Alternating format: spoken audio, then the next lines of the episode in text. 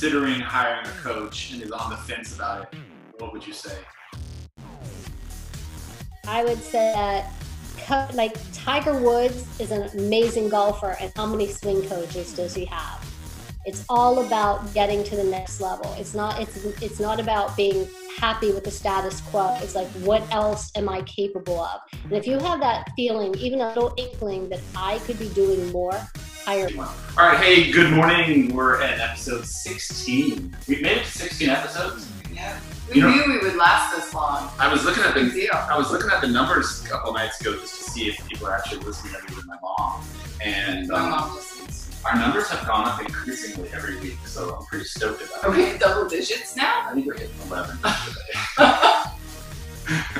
no, all joking aside, it's, it's, kind of exciting. And we were talking earlier before the podcast began. I listen to Joe Rogan regularly, and he was talking in a recent podcast about the process and how it's taken him basically 21 years to have this level of success that he has. He's in a variety of different things, and his podcasting has been on the air for a considerable amount of time. And he was he was talking about how early in the days he was basically in a setup like this, just trying to get anyone to listen. He was pinging every one of his friends, and you have to listen to this right now. Anyway, so we need more friends. We can relate. So I do want. We mentioned that he has a producer that speaks into his ear. Mm-hmm. Yeah. Sign me up for that. I know. He has a pers- all has, day, all day. We get Cynthia actually just talking in our ear, telling us things all through the day to coach us. That's what we need. So we're going to bring Cynthia Corsetti on that. You just kind of gave a lead in on that. She is our. Uh, thanks for taking that thunder. I had this all written down. There you go. Take two. So today we're bringing. all right. So no, all joking aside. So today's topic, if there's a topic, is it's kind of the process. And so we've been in business respectively for a decent amount of time, over 40 years respectively combined between the two of us. And over the last two years, our businesses have both shifted a lot, almost to the point where we're barely doing anything what we were doing even two years ago. It still involves a lot of the same technicalities in terms of photography and video and all sorts of stuff, but two years ago, we we started to recognize some of the writing on the wall as it pertains to photography and started shifting our business. And it turned out to be prophetic, if I may say so myself. Um, this time for Corona has, for me, has been. It's almost as if, to borrow an analogy, you know, the fire preparing you, the fire and brimstone, and preparing you for the process and all that sort of stuff has brought us to this. Because honestly, if there was ever a time that I was built for, this is it and I think you feel the same way. But we're at the point in our businesses now where we're we're being hired for consultancy capacity. So we we are brought on to outside companies to take a look at their processes, improve their processes, create content for them, and advise them on the best ways to do business, marketing, mm-hmm. etc. But does that mean that we're perfect and we know all the things? Well, my mom says a lot of good things about me.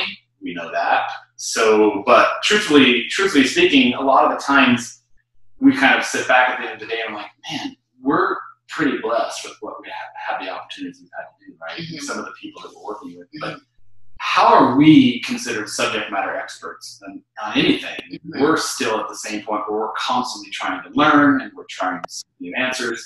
And so we have Cynthia on, and, and I'll tell you a little bit about Cynthia, how I got to Cynthia.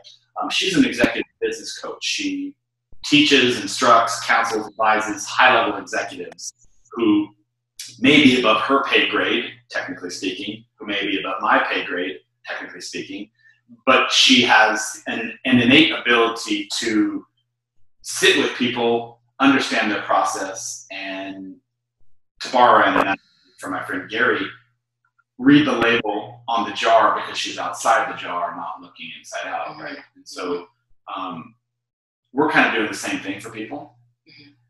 But I wanted to talk to her a little bit about how how she got into that position and how people like us, who are actually doing what she does in a variety of ways, not not that, but we're going in as, as experts in a field.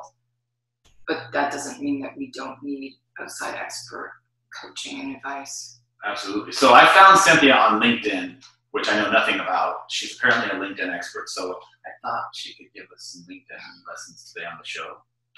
And we could give her a few Instagram tips. She's also going to blow our thunder on our Instagram class because she took it and she has some pieces of feedback that we're going to put her on the hot seat about. No, no, you're not. If she talks any shit on the show about the class, I'm going to hit the delete button. So, but she's going to come in and she's going to have a conversation with us about that. But I really want to just kind of dive into the meat and potatoes of who she is and what she does and how she advises and how she counsels and, and how we can learn from some of that in, in our own exercises. Um, so I found her on LinkedIn. I feel like I'm all over the place. Found her on LinkedIn. No more cockles to me. Found her on LinkedIn, and it was after because I had met with a couple of business coaches already because I wanted to get some outside counsel on my processes just to make sure that I'm following along the ways that I should be. And sometimes having what's that saying? You you are a disposition of the five closest people you meet and greet the most, whether it's your Mhm. family, whether it's your friends, whether it's your colleagues. And so I, I don't know that my circle is strong enough right now in my Can we space. include the people that I see at Walmart when I go shopping? They're I see them a lot. They're, Are you seeking counsel? No. Okay. So we have both had conversations around surrounding ourselves with stronger, better people. Mhm. And Mhm. if there was ever a case in point, I'll probably get in trouble for this. I was at the last Friday and Saturday. I was at two social gatherings, and I call them I call them small talk chatter meetings, and I, I have no room in my head for small talk anymore, and I don't know how I got to that point. But just sitting there and fake laughing and fake feigning interest that I want to talk about your new cars and your new house and your new roof that you put on, and I was like, damn it, I need to surround myself with people who are considerably more intelligent than me, so I can have really deep philosophical conversations about stuff. So Cynthia is potentially one of those people, so we're going to interview her. Mhm. See she wants to be our friend. Okay, perfect. So So I think a lot of the things that we've been talking about as well with uh, and this timestamps this, but with the situation that's going on right now in our world, we're talking about pivoting and adapting and you know the new normal. So how do you how do you take that into your business? How do you how do you streamline and how do you jumpstart yourself to where you want to be potentially when you're not sure that direction, you don't have that that guidance. Yeah, I think you start by starting, first of all, but I think you also have to be organized and strategic about it, which is why I started looking for a business coach to come in and offer us, me, counsel, just to have a fresh set of eyes on what we're doing. Because a lot of times it, it's it's it's homogenous with you and I because we live it and eat it and breathe it. And for you and I to sit here and have a dialogue around our processes, or does this sound fair? Does this sound, does this sound succinct? Does this sound effective? It's like we're, we're, we've been talking to each other so much that bringing somebody in from the outside who knows nothing about us, who doesn't have any biases, who doesn't have any um, predilections for lending her her her voice one way or the other for because of for fear of maybe pissing you off or not not being ingratiated with her perspective on maybe disagreement, etc. And so bringing somebody in from the outside to offer that would be from my perspective, one of the biggest, smartest reasons to do that. Mm-hmm. So I think that's where we come in and how we're having clients that way. Okay, so the one thing that we talked a little bit about this morning is is my mindset around, you know, I'm not I'm not big enough, I'm not good enough, all of those things. Like going to the gym that I feel like I need to be in serious shape before I actually do that. What shape do I need to be in? What shape does my business need to be in before I get a business coach? Do I need to be like am I small am I big enough? Am I too small? Am I so That's a good analogy. I like that. All right, so Cynthia, uh, Cynthia Corsetti, she's on the line and on Zoom, and you can find her at cynthiacorsetti.com. That's C Y N T H I A Corsetti, C O R S E T T I.com, and she's also on Instagram at Cynthia Corsetti. So, Cynthia, welcome to the show, episode 16, Sweet 16. Great to have you. Hey, thank you so much for inviting me to be here. I love listening to you guys. I love your energy, and I'm honored to be part of it today. Ah, thank you. You can just keep going with the accolades. Mom. No? Can you speak to my mom? Tell her that. All right, so I found you on LinkedIn almost, I think, roughly a year ago. Roughly. Yeah, we've been talking for a while. Yeah. And it was after a couple of other experiences with some interviews from potential coaches that I had been interviewing, and, and, none of them just really felt right. And I, I don't really know what that even means. It's just I, I kind of run by my gut on a lot of different things most of the time. and for whatever reason, they just didn't feel like they were a good fit for me. So, how important is that? That's a good starting question. How important is it if you're gonna hire a business coach to come in and help you with your business, your processes, etc.? How important is it to have a strong relationship with that person? I think that's probably the most important thing because it's a very intimate relationship. It has to be built on trust, and we go into we go into a lot of areas that are uncomfortable. And if you're not in a in a relationship with somebody you completely trust and you have a good vibe with that has the same values as you do and is on that same page, it's just not going to work. It's just going to be a surface level coaching and let's go through a process. It's not going to be a real transformational journey. So, so on the other end, how do you know that you're a fit with that client as well? You mean how does For me, How do you, how do you choose a client? Like, do you ever have clients that you're like, it's just not a good fit because we're going to be spending so much time together? yeah, I I'm very selective in the clients that I work with. Uh, it, it's very difficult to work with a client who has a victim mentality, who is always going to be in this negative space. And you can coach and coach and coach, but if they're not willing to break out of their own headspace and and make it's it's transformational. Good coaching is transformational, and that means that a lot of the results come from you. So if you're not willing to do the work, if you're not willing to do the introspection necessary to figure out what are my blind spots, um, you know, and, and, at the same time, there are blind spots that we all have, but there are also talents and gifts that we don't even see that that outside person can come in and see. But if a person's too negative and they don't want to make changes, they just want to make excuses, they're not coachable. Um, I've only really fired one client. I'm really very selective in who I take. Um, but there was one client who was amazing and, and, a wonderful, amazing young woman, but she just wanted to stay a victim. She wasn't going to break out of that and, until she's, she was real young. So I told her maybe in a few years when she gets to a point that she's ready to accept change, we can jump in again. Do you, just curiously speaking, do you have a coach yourself or have you used a coach in your own processes? Absolutely. I've been using coaching uh, on different levels for, in various times, depending on where I am in my business. Right now, I have a, um, a marketing coach, I'm in an executive mastermind group. I, I coach, I, my coaches are people that have done what I've done and, and really were successful at it. So sometimes you grow into a need for another coach for a different area of your business. I love that. Like you're drinking the Kool-Aid, like you are convicted to to what you're doing because you know that it makes a big change and that you're creating mentorships with other people. But has anybody ever told you you're not the right fit for me? you you mean as a coach? Has a coach ever said you know not the right fit? You're right. Um, I'm trying to think.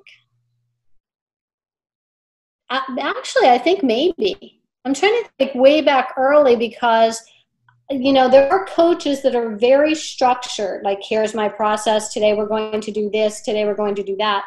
And i'm very like italian like i'm not structured. I'm i'm i'm really organic. So when i'm on a phone with a coach talking to them and they want to keep going into this structure they're going to know the way that we're not a good fit. And I think that that did happen very early on with one of my first coaches I was going to hire, but it wouldn't have been a good fit. I will say one thing about Cynthia, just for starters. You're the first guest who has really gotten dressed up and has the perfect lighting for this podcast. So thank you for that. I saw hair and makeup on her side too. I need to speak to her because this this Mike Sagan was Unshakable Man was dressed well as well. Sorry, all right, back. Okay, so one thing that I really, really admire about what you're doing, uh, amongst all other things, is that you're not just talking about success, you're talking about fulfillment. And those things aren't necessarily the same thing. Uh, people people are, are, think about success, and you, you've mentioned that you've dealt with a lot of people that are successful, but they're just not happy in what they're doing, or they're not fulfilled.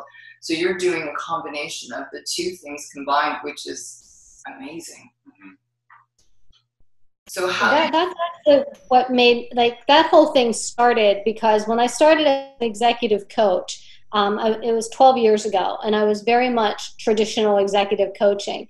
But I started hearing how many of them were miserable in their lives. They were so successful, and they wanted to make pivots, and they didn't know how. They felt trapped. Um, and so, o- over a long process, I learned that until they figured out what fulfillment was to them, what success looked like for them, we could coach forever and they can keep moving up the ladder they still weren't going to be happy. And for me that wasn't good enough. Like we have to find out how to make you happy. And we were able to do that and that that's how i just um, created my programs and that's how i and that's why i'm dressed up today because i'm doing video for my one of my courses. I have a colleague who is a pretty high level executive for a bank out in she, she lives out in Indianapolis. I, I used to work with her many years ago and for many years And my I used to work in the corporate world as well. And she's been with the same company roughly or a derivation of the same company for almost 30 years and has worked her way up the ladder and she's an executive with them now. But she absolutely fucking hates her job. And she's a brilliant woman, like highly intelligent and talented to do so many other things. And I often have asked her, you know, if you hate your job so much, if you hate doing this so much, why don't you try to do something else? Like what? There's so many other things that you could do. And her response is, well, I have the perfect setup. You know, I get to work my hours whenever I want to work. I get paid a boatload of money you know, I've, got this beautiful house and I've got this beautiful boat and I'm putting in a pool. And so I need this job and it, it affords me exactly what I want. And it's like, but you're unhappy, you're unfulfilled. Why would you do that? Why would you just continue doing that? And there's a large population, at least in America that I'm aware of, probably the globe, that are kind of fall into that kind of same scenario. Absolutely. Um, as a matter of fact, what I've learned is that there are people that can, like, I'll give you an example one of my clients. She's an optometrist and she works for the VA. And when you're an optometrist and you work for the VA, it's a really good gig. I mean, it's great benefits, great hours, and it's different than most other optometry jobs. She's also a single mom with two young kids, but she wasn't happy. I mean, she was miserable in her job, hated going to work, discussed it every day. And when she came to me, she wanted to make a pivot. But we did the work together, and she was willing to do that introspection and, and find that transformation. And we were able to find what would fulfill her and check off all those boxes as a side hustle, something that she's doing outside of her job. So now she does go to work and she kept that job because it was that perfect fit for her family and her life. But she, um, she's filled like what she does on her side it gives her energy it makes her look forward to her days and she's happier than she even imagined she could be and she has two businesses now on the side.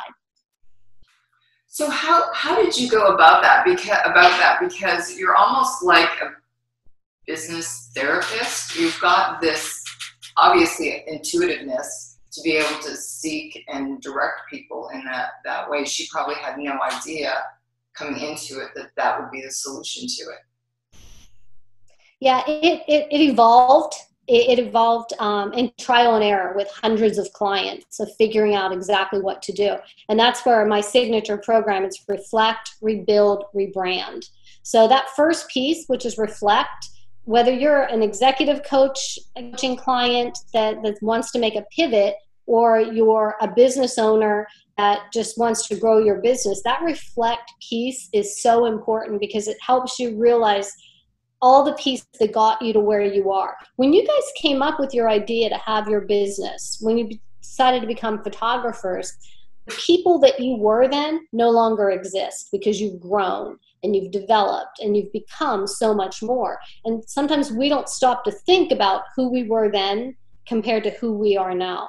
So we do all of that reflecting to figure it out. And that's where she was able to come up with during that reflection the things that were missing, the, the things that made her feel not fulfilled. And then we moved into rebuild where we figured out, well, how could she get those pieces back?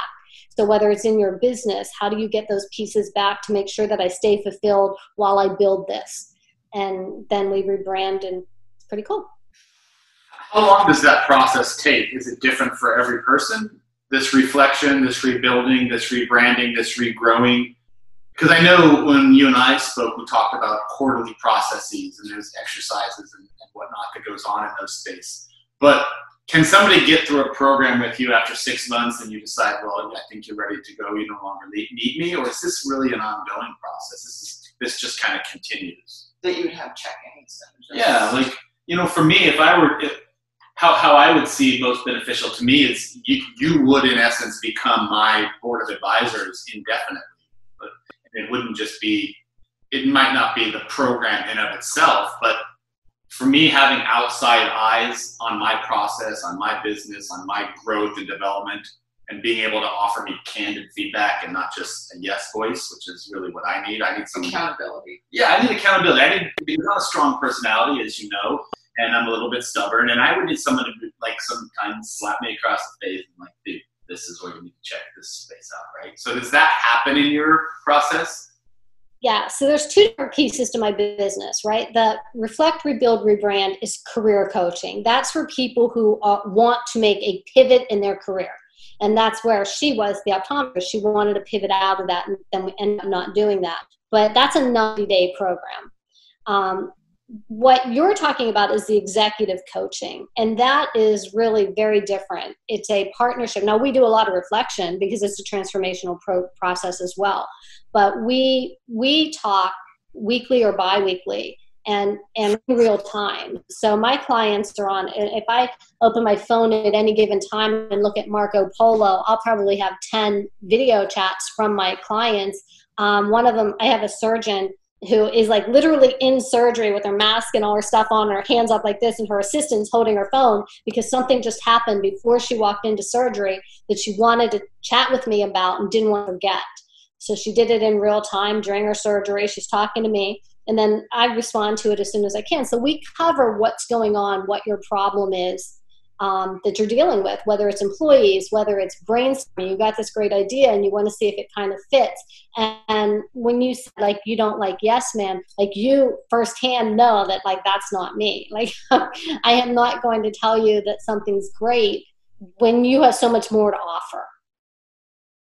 Have you ever had a situation where you've had a client that was adamant about whatever it is they were trying to go down, whatever path that might be, and you based upon your process, you completely redirected that?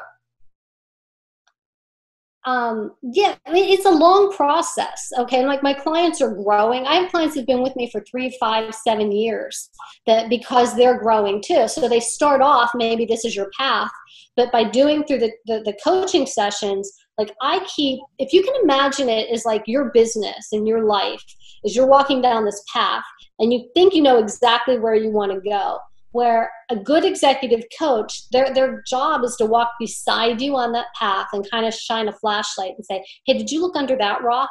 Did you look over there? Because you might be missing something. So basically i'm just asking enough questions to help you look at something in a different way and you coming up with it. You guys have the answers. You are naturally creative and resourceful and whole and brilliant I don't need to tell you how to run your business. I need to help you stay accountable to yourself and your own goals and your own values. good for our egos. No, no, but I love that because it's almost like having that that whole accountability and having I don't want to say a cheerleader, but someone that is in it to help you get to where you're going to be hopefully not just successful but fulfilled and really happy where you've gone. And I'm sure a lot of times people get to that point and they're like, this is great. Let's take that next step. And that's probably why you have clients for seven years and longer. Um, and I think as well, being an entrepreneur, like we're always struggling with time. I don't know if I have time. I don't know if I have time to take this on. So I want you to kind of dispel that and maybe talk a little bit about like when and who. Like when do you do this and who's your client? Or how do you know when you're ready? Like how you're talking about. How, how, do you know you're at the point where you should be working with a business coach or a business therapist? I think it's different for everybody, right? It, it, it comes to a point where like for me for example i'll get to a point in my business where i'm frustrated like something isn't working. It's a funnel that's not working you know maybe it's i'm just brand new to instagram or you know whatever it is at any given time something's not working i know that it's time for me to call and reach out to somebody.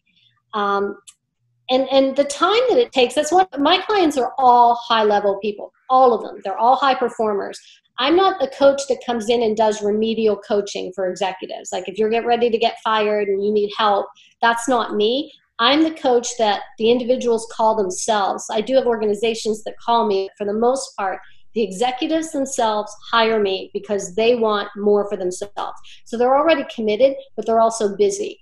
And so you have to be really flexible with your time.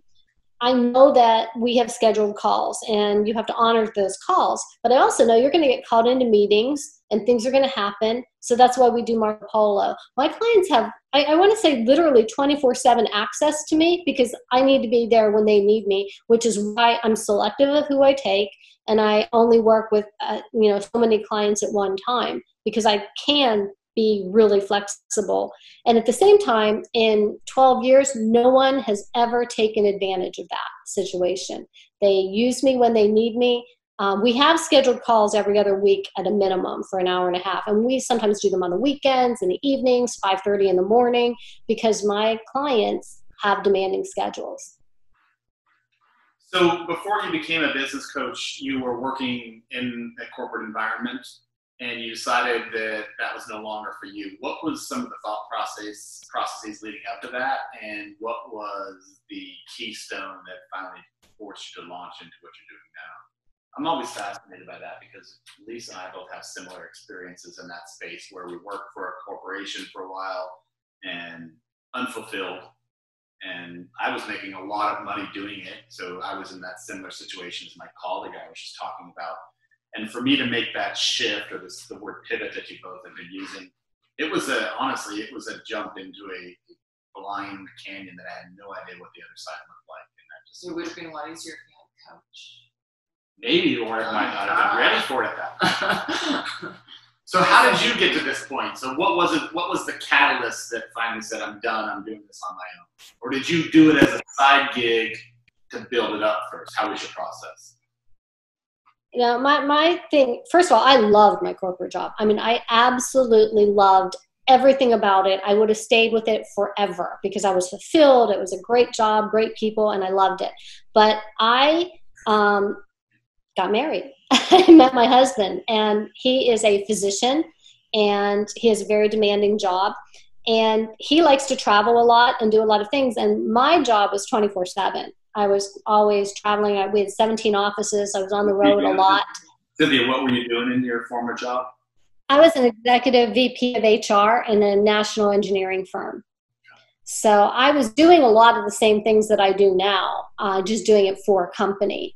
So when I met my husband and I, I made the choice, it was he wanted to travel more and and I, I just chose. I, you know, I'm at a point in my life where okay, I want this relationship to be really important to me. So I made that choice and I left the corporate world. But I immediately started into this executive coaching. And my biggest client right in the get go was the company that I used to work for. They sent me their people right away. And they still do. I still have a relationship with them. I'm still coaching their executives.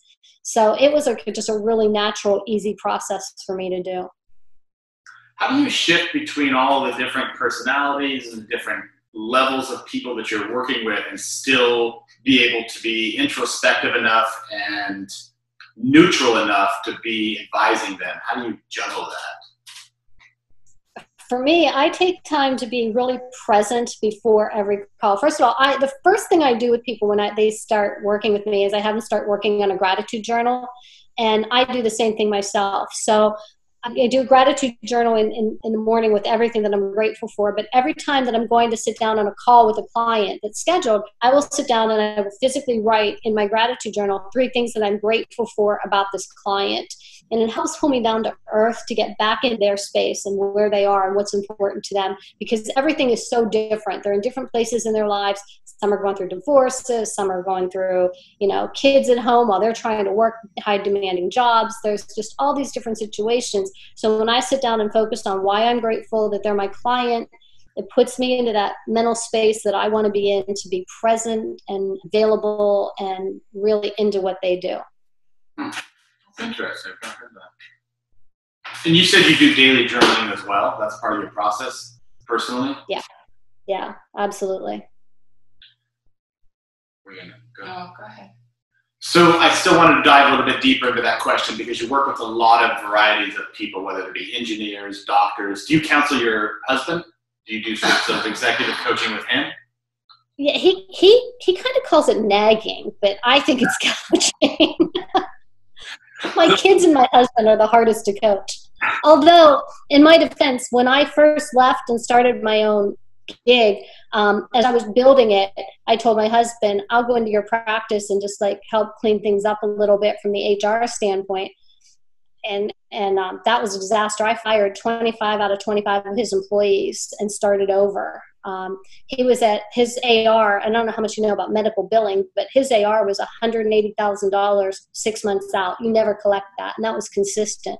And even though I didn't know anything about medical or medical billing, I knew enough about leadership and what was going on that by firing everybody, retraining the employees, and starting over, he's down to like 2000 in six months out AR. And, and that happened pretty quickly when I came into the picture. So he does give me credit, sort of, maybe a little bit once in a while, but for the most part, he says, you just nag. I love what you just said though, because you deal with so many different uh, businesses, different categories, but you can still go in there with your set of eyes, even though you're not maybe an expert in that specific field, and make that difference. Because I think a lot of people think, well, what what's this coach going to know about my business? Because I'm in it all the time, and they're not. You've just proved it right there.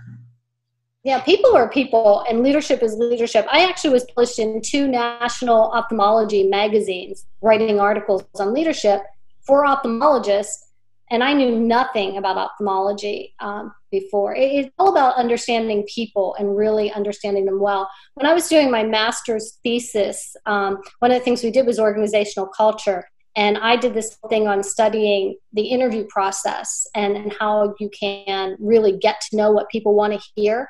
And part of that I tested for myself as I went on job interviews for jobs I had absolutely no experience for, like zero. One was a phlebotomist and I knew nothing about that. And I got the job offer. And it was based on the ability, and then I had to apologize and tell them that I lied and all that stuff, but it was for a good reason. it was for the study.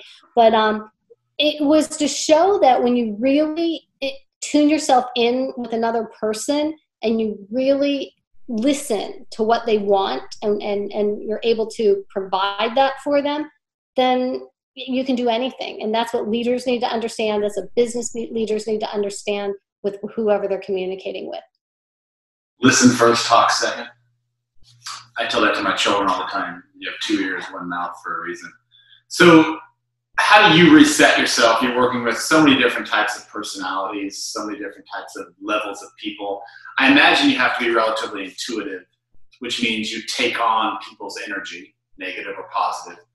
Uh, I know that in just in our daily lives, when we're interacting with people, whether it be clients, whether it be customers, whether people that we're doing consulting for, sometimes at the end of the day, and because I'm relatively empathic, I take on people's energy. At the end of the day, I'm just like overwhelmed and just I need a complete reset. How do you juggle that as a therapist? Because you kind of are. You're interacting, you're engaging, you're talking to people all day long, all sorts of different people. How do you filter out the different personalities and still stay sane? And what do you do to reset all that? Well, I think part of it, I don't know how familiar you are with the Myers Briggs indicator, but my personality, I'm an ENFP, and I'm like literally off the charts ENFP. I'm not even slightly in the middle, I'm way off the charts. So that means that I gain energy from other people. And so at the end of the day, when I'm more exhausted is a day that like I'm just working on content or I'm working on recording videos or something that I'm not interacting. But on the days that I have like back to back to back client calls, no matter what their energy is, at the end of that day, I am pumped. Like I am excited. I just feel energized. And that's how I gain my energy. Other people are different. Like they'll gain energy from those quiet, you know, content days or or, or those things. How do you do in large crowds? I I, I love large crowds. Like that's why I, I, yeah, I, I get energy from it. So, so an ENFP, and I'm familiar with the Myers Briggs. I don't know what those categories ENFP all stand for, but that means that you're energized through other people's energy and that you so the opposite of that would be that people become overwhelmed in that. Is that is that how that take is on that? Well yeah we all get we all feel more energized at the end of the day. Like i like my like i'm an enfp i think my daughter's an istj or something. She's much more factual. She's she's an attorney and she's real like rules and cross your T's and dot your I's. And so she'll get her energy at the end of a day if she's looked at contracts like all day long. She feels energized. And that's just where she gets her, you know, her energy. I, on the other hand, would be like ready to shoot myself at the end of a day of having to do that because it's just not me. I get drained. That that just seems like such a perfect fit then for what you do. And then you must get such a high, like such an energy lift when you're seeing that people are succeeding and doing what they they want to do and follow that path and they're feeling fulfilled. That must just like totally fit with who you are then. Oh yeah. Like when i see my clients like that i've worked with and they're posting now on their social media and, and you see all this excitement that they're doing i'm like i'm like so full of emojis and class i'm like so excited that i feel like i'm doing it with them because it's just they have changed. I've watched that transformation from this. I don't know what to do next. I don't know. Uh, I can't get out of my own way. I don't believe in myself. I don't feel good enough yet. And then we get them to where they are at that level, and they're and they're like, "Oh my God, I can do more. Let's keep going." It's it's so fun. I love I love what you've just said too, because in my mind, I, I feel like like I said in the beginning, I need to be prepped and know what I'm doing. Be like before I go to the gym, before I go anywhere, you need to prep yourself. And before I get a coach, I need to know those things. And you've just kind of said that you can go in there and just not really know that direction yet and not feel fulfilled. And through the process, you're going to get there. You don't need to have the answers yet. You have answers. You just don't know where they are yet. Like that's that's where that coach is going to help you. And I think it's it, it's when you when you already feel fulfillment like right now i love like i love getting out of bed every day i absolutely love what i do um, so my coaching that i need is more for strategy give me the strategy to do this differently but there are people that are out there that kind of like what they do but they know there's more they, they feel like there's a bigger purpose that there's a legacy that they want to leave and they know it they can feel it it's there but they can't tap into it they don't know what it is and that's where um, coaching can help.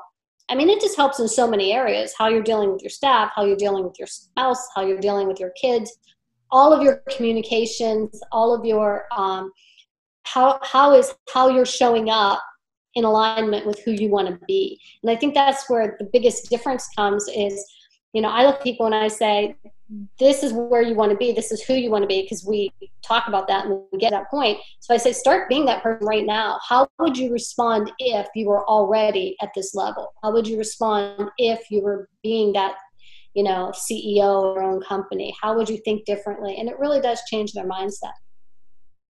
You know it's an interesting it's an interesting position that you have and, and i'm sporty spice my whole life i grew up playing sports and as, as you were talking about you know who you are and what you do. I think about my own daughter right now and myself as having different styles of coaches as an athlete. And I played high level all the way through college, sort of stuff.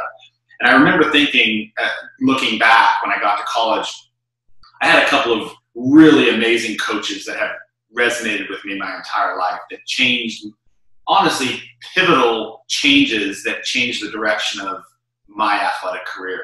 But I also had coaches that were absolutely just worthless coaches. And I think about uh, my daughter and, and how she's 14 years old and she's now playing for one of the top soccer teams in the state for girls soccer her age. And she has had the last two seasons some brilliant coaches. And she's a really good athlete, really good coach, but up until the last two seasons, she hasn't really had quality coaches. And it's amazing to watch what has happened in her personal development as a human, as an athlete, as a soccer player the last two seasons. She has exploded in her skill level. And it's because you can see it firsthand the level of coaching that she's gotten. And so I imagine your your situational constructs and the experiences that you bring to the table as a personal business coach is not terribly indifferent to that, right? So, you know, you could have somebody who is just a shitty business coach and can guide you down the completely wrong path of where your career or your personal development, et cetera, is to go. How does how does someone like us who's trying to hire a business coach sort out the magic from the muck when we're trying to hire somebody? What how do we know that let's just pretend Cynthia is the perfect fit for me as a business coach? How, how, what are some of the things that I can look for when I'm trying to hire somebody? This goes across the board for anyone, yeah. right?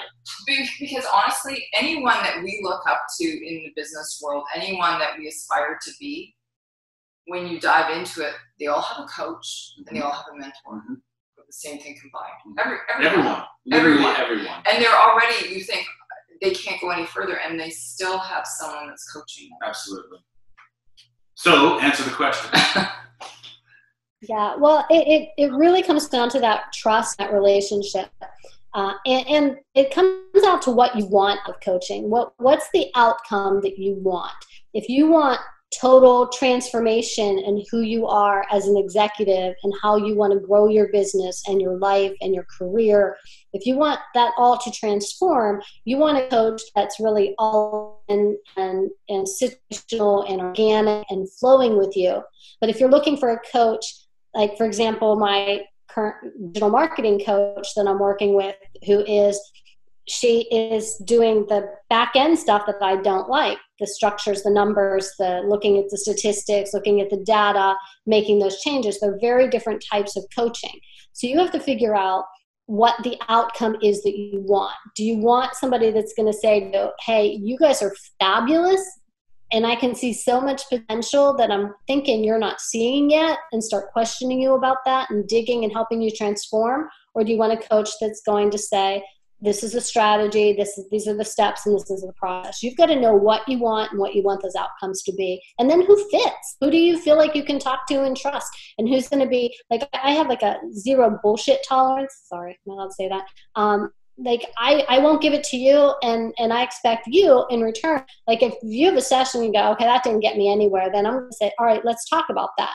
You know if that's not resonating with you how to change it so that, that i can support you in a way that works for you. And then we sometimes pivot. We have to trust each other that way. So what could we do right now to begin like you talk about starting now so that in the next decade you're where you want to be. So how, how do we begin? How do we start? The first thing you have to do is know what you want the next decade to look like. Like what what do you want? I, and i always start with my clients like box a and box b. Like box a is where you are today. It's it's here. You are right here today. And box b is where you want to be. Do you want to be a you know a influencer? Do you want to be, a, you know, have a multi-million dollar company with, you know, 500 employees? So you've got to know what this looks like. And we want to get really clear on what that looks like, not just vague, like specifically how many employees do you want? How many, um, how many, like what you want it all to look like. That's what, that's what is. So once you identify that, then we can figure out what it's going to take to get there. And the first part is the mindset. Can you get there? What's going to stop you. Anything the reason you're not there yet is because there's obstacles. And you've got to figure out what those obstacles are and figure out how you're going to overcome them so you can get there. There's a huge influx of business coaches over the last three years, let's say, at least from my perspective, what I've seen. And I'm not sure if it's because of the economy, if it's because there are opportunities out there that people are finally waking up to, why are there so many business coaches that are seem to be everywhere you go now, from on social media to targeted advertising I see to every time I go to any sort of this is pre-corona, every time I would go to any sort of networking event, in a room of 100 people, there'd be 26 of them were some sort of a coach or another. Why have there? Why is there such a giant influx of this suddenly? Same with photographers.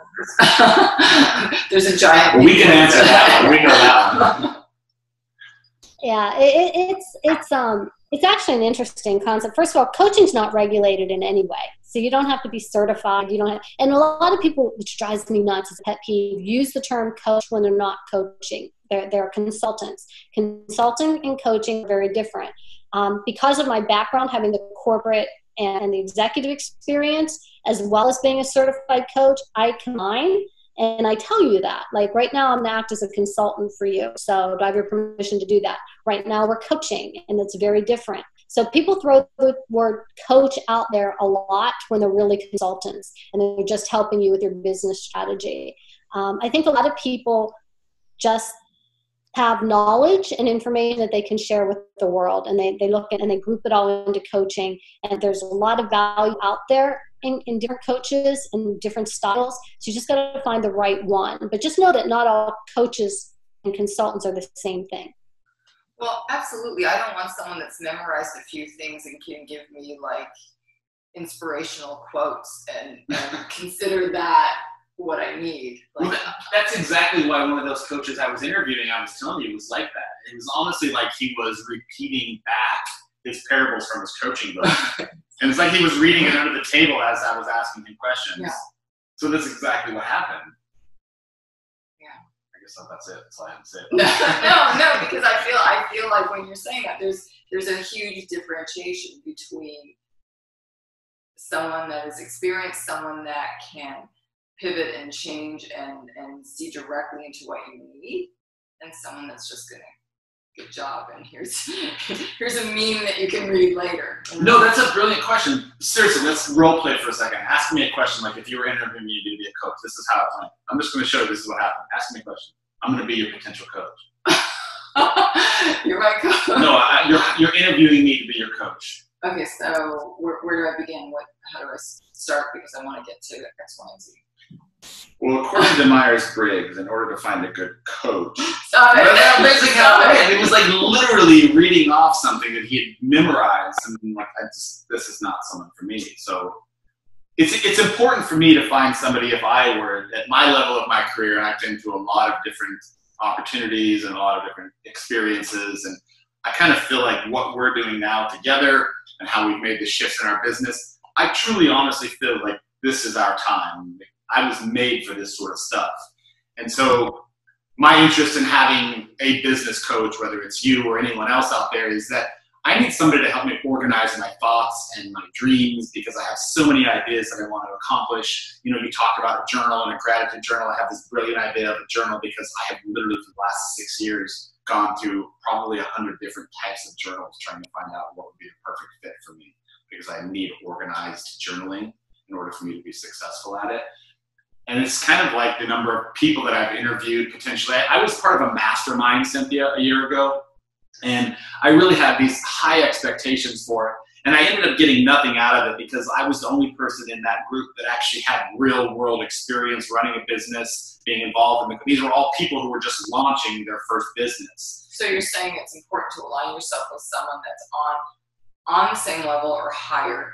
I you you want to I think it needs to be. People. I think it needs to be diverse. Yes, you're five people. I think, and we're going to get to this a, question here, but I think for me to be get any sort of experience or or qualitative energy from a business coach, it has to be somebody who has a diverse background, who is a strong personality, and who has considerably more knowledge on a variety of topics than I do. I can't or be the strongest. Insight. Yeah. Insight you need to surround yourself with people who are stronger than you, smarter than you, have more experience than you, or have at least something that you don't know anything about they can bring to the table. Like honestly, for me to for me to be the strongest person in a room, I'm not going to grow that way, right?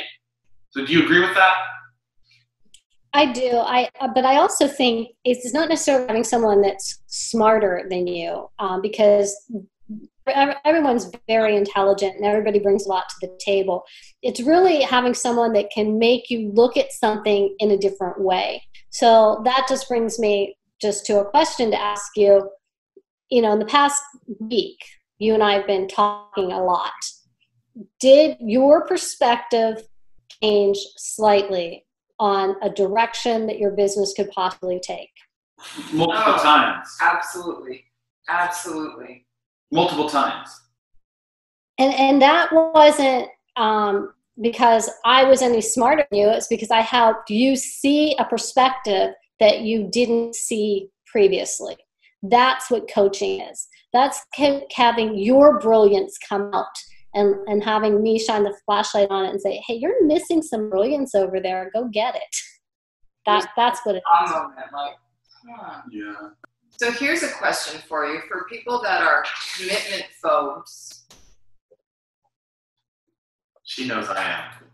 How do you get someone to pull the trigger when you know, like, like, as my mom would say, kiss or get off the pot. Like, make that. no. No, I love We're it. not talking about anyone specific. Not me. We're- She's not talking about at all. But someone that you know, like you have a fit with, and you could make a difference with, and align with that person to get them to where they need to be, or where they want to be, or direct help to direct them. Is there is there a way that you can get someone to, or is it sometimes just frustrating that you know you would be a good fit? And are you are you writing? Are you No, writing- I'm just are you writing shut up on here? or do you? I, I think it's the person. Like they have to be they have to be ready. And if they're not ready for commitment, they're not going to be successful in coaching. That's all there is to it. One of the things, um, you know, a lot of coaches make you sign a year long contract and um, they don't give you a way out. That makes people afraid because what if this isn't the right fit? What if what if this doesn't work? So what I've done to alleviate that is I do a one year contract because exactly is a longer process, but I tell you that it's quarterly. So at the end of the first quarter, if it's not working, if you don't feel that that's right, then just back out and I don't make you honor the rest of the contract. Now, if you continue, then you have to honor the rest of the contract. But you have that chance after 90 days to try it on and see if it fits for you. And and that's on both sides because if you're not committed and you're not showing up and you're not willing to dive in and, and start to do that work, it's not going to work. And I don't want to waste your time or money. And I have other clients that do want to do that. So I want to be available for them. So I, I, it has to be a fit on both sides. That's my my take. And someone who's afraid to make a commitment just isn't ready for coaching yet. They'll get there. Lisa was talking about in the beginning of the podcast about her fear of going to the gym because she'll go to the gym and she feels like she's ready to be in the gym. She's fit enough to go in the gym. And I, because I always try to get to go to the gym with me in the morning. What would you say if you were Lisa's business coach about that very exercise? Lisa doesn't want to go to the gym with me in the morning because let's just see because she says she's not ready to go to the gym. She's not fit enough that she wants to go to the gym when she gets more fit. So how would you respond as a business coach to Lisa? let's just let's just say that you have been sporty spice, Mr. College athlete, mwah, mwah, your whole life. I have not, so I'm fine doing it at home whenever you can. I can laugh at myself. That's funny. See, I would look at that like it has nothing to do with going to the gym. It, it really has to do with how how you feel about yourself.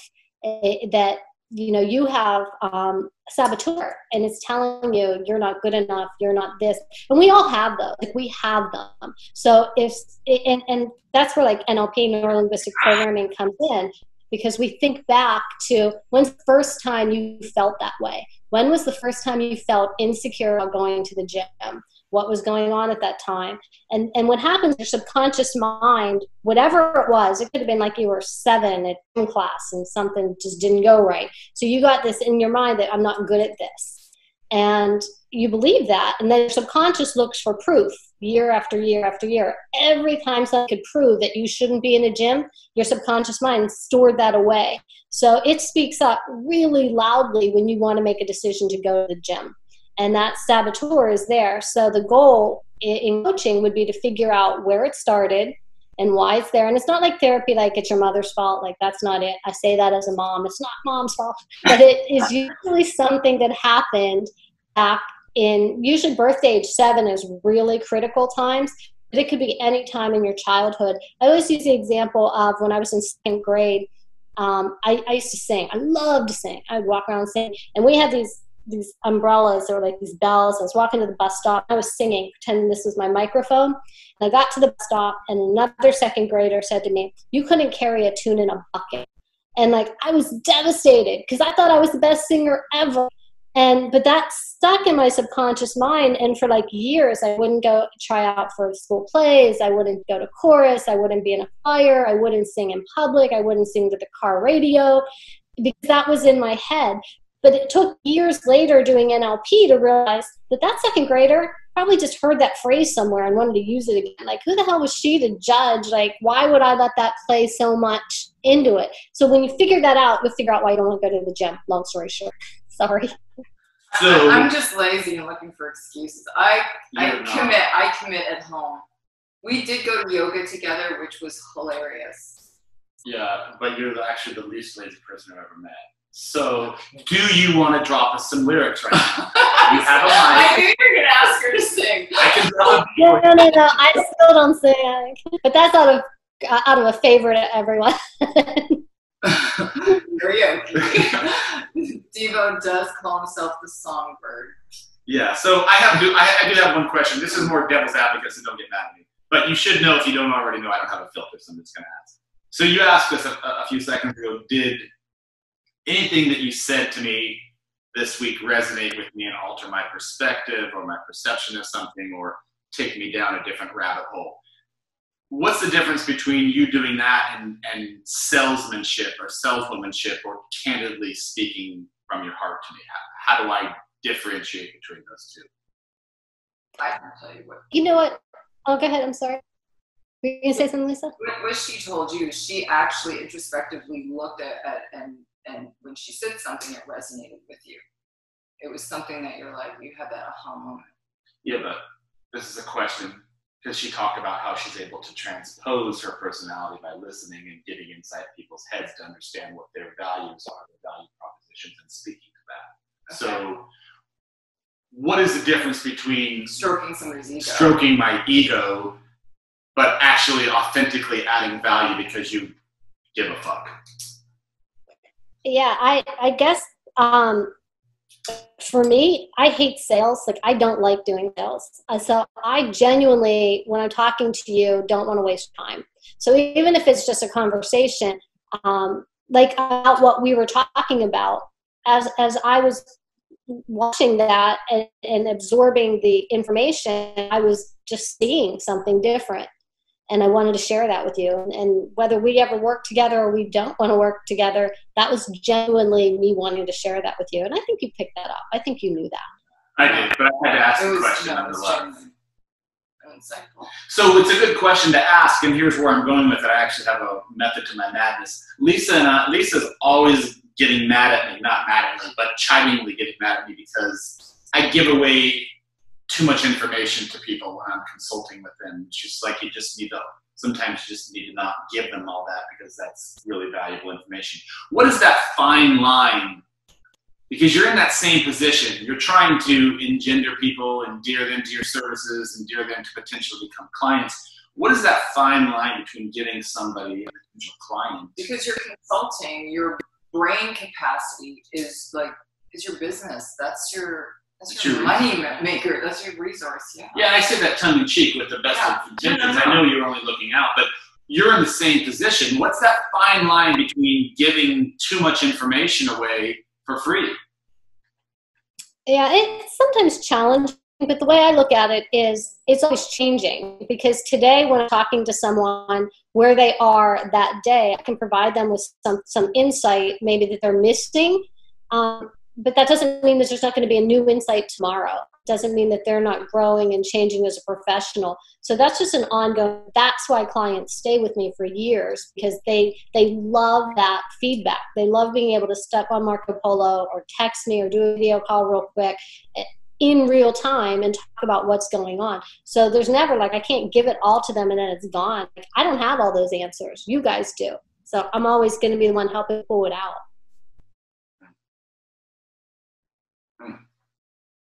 Okay.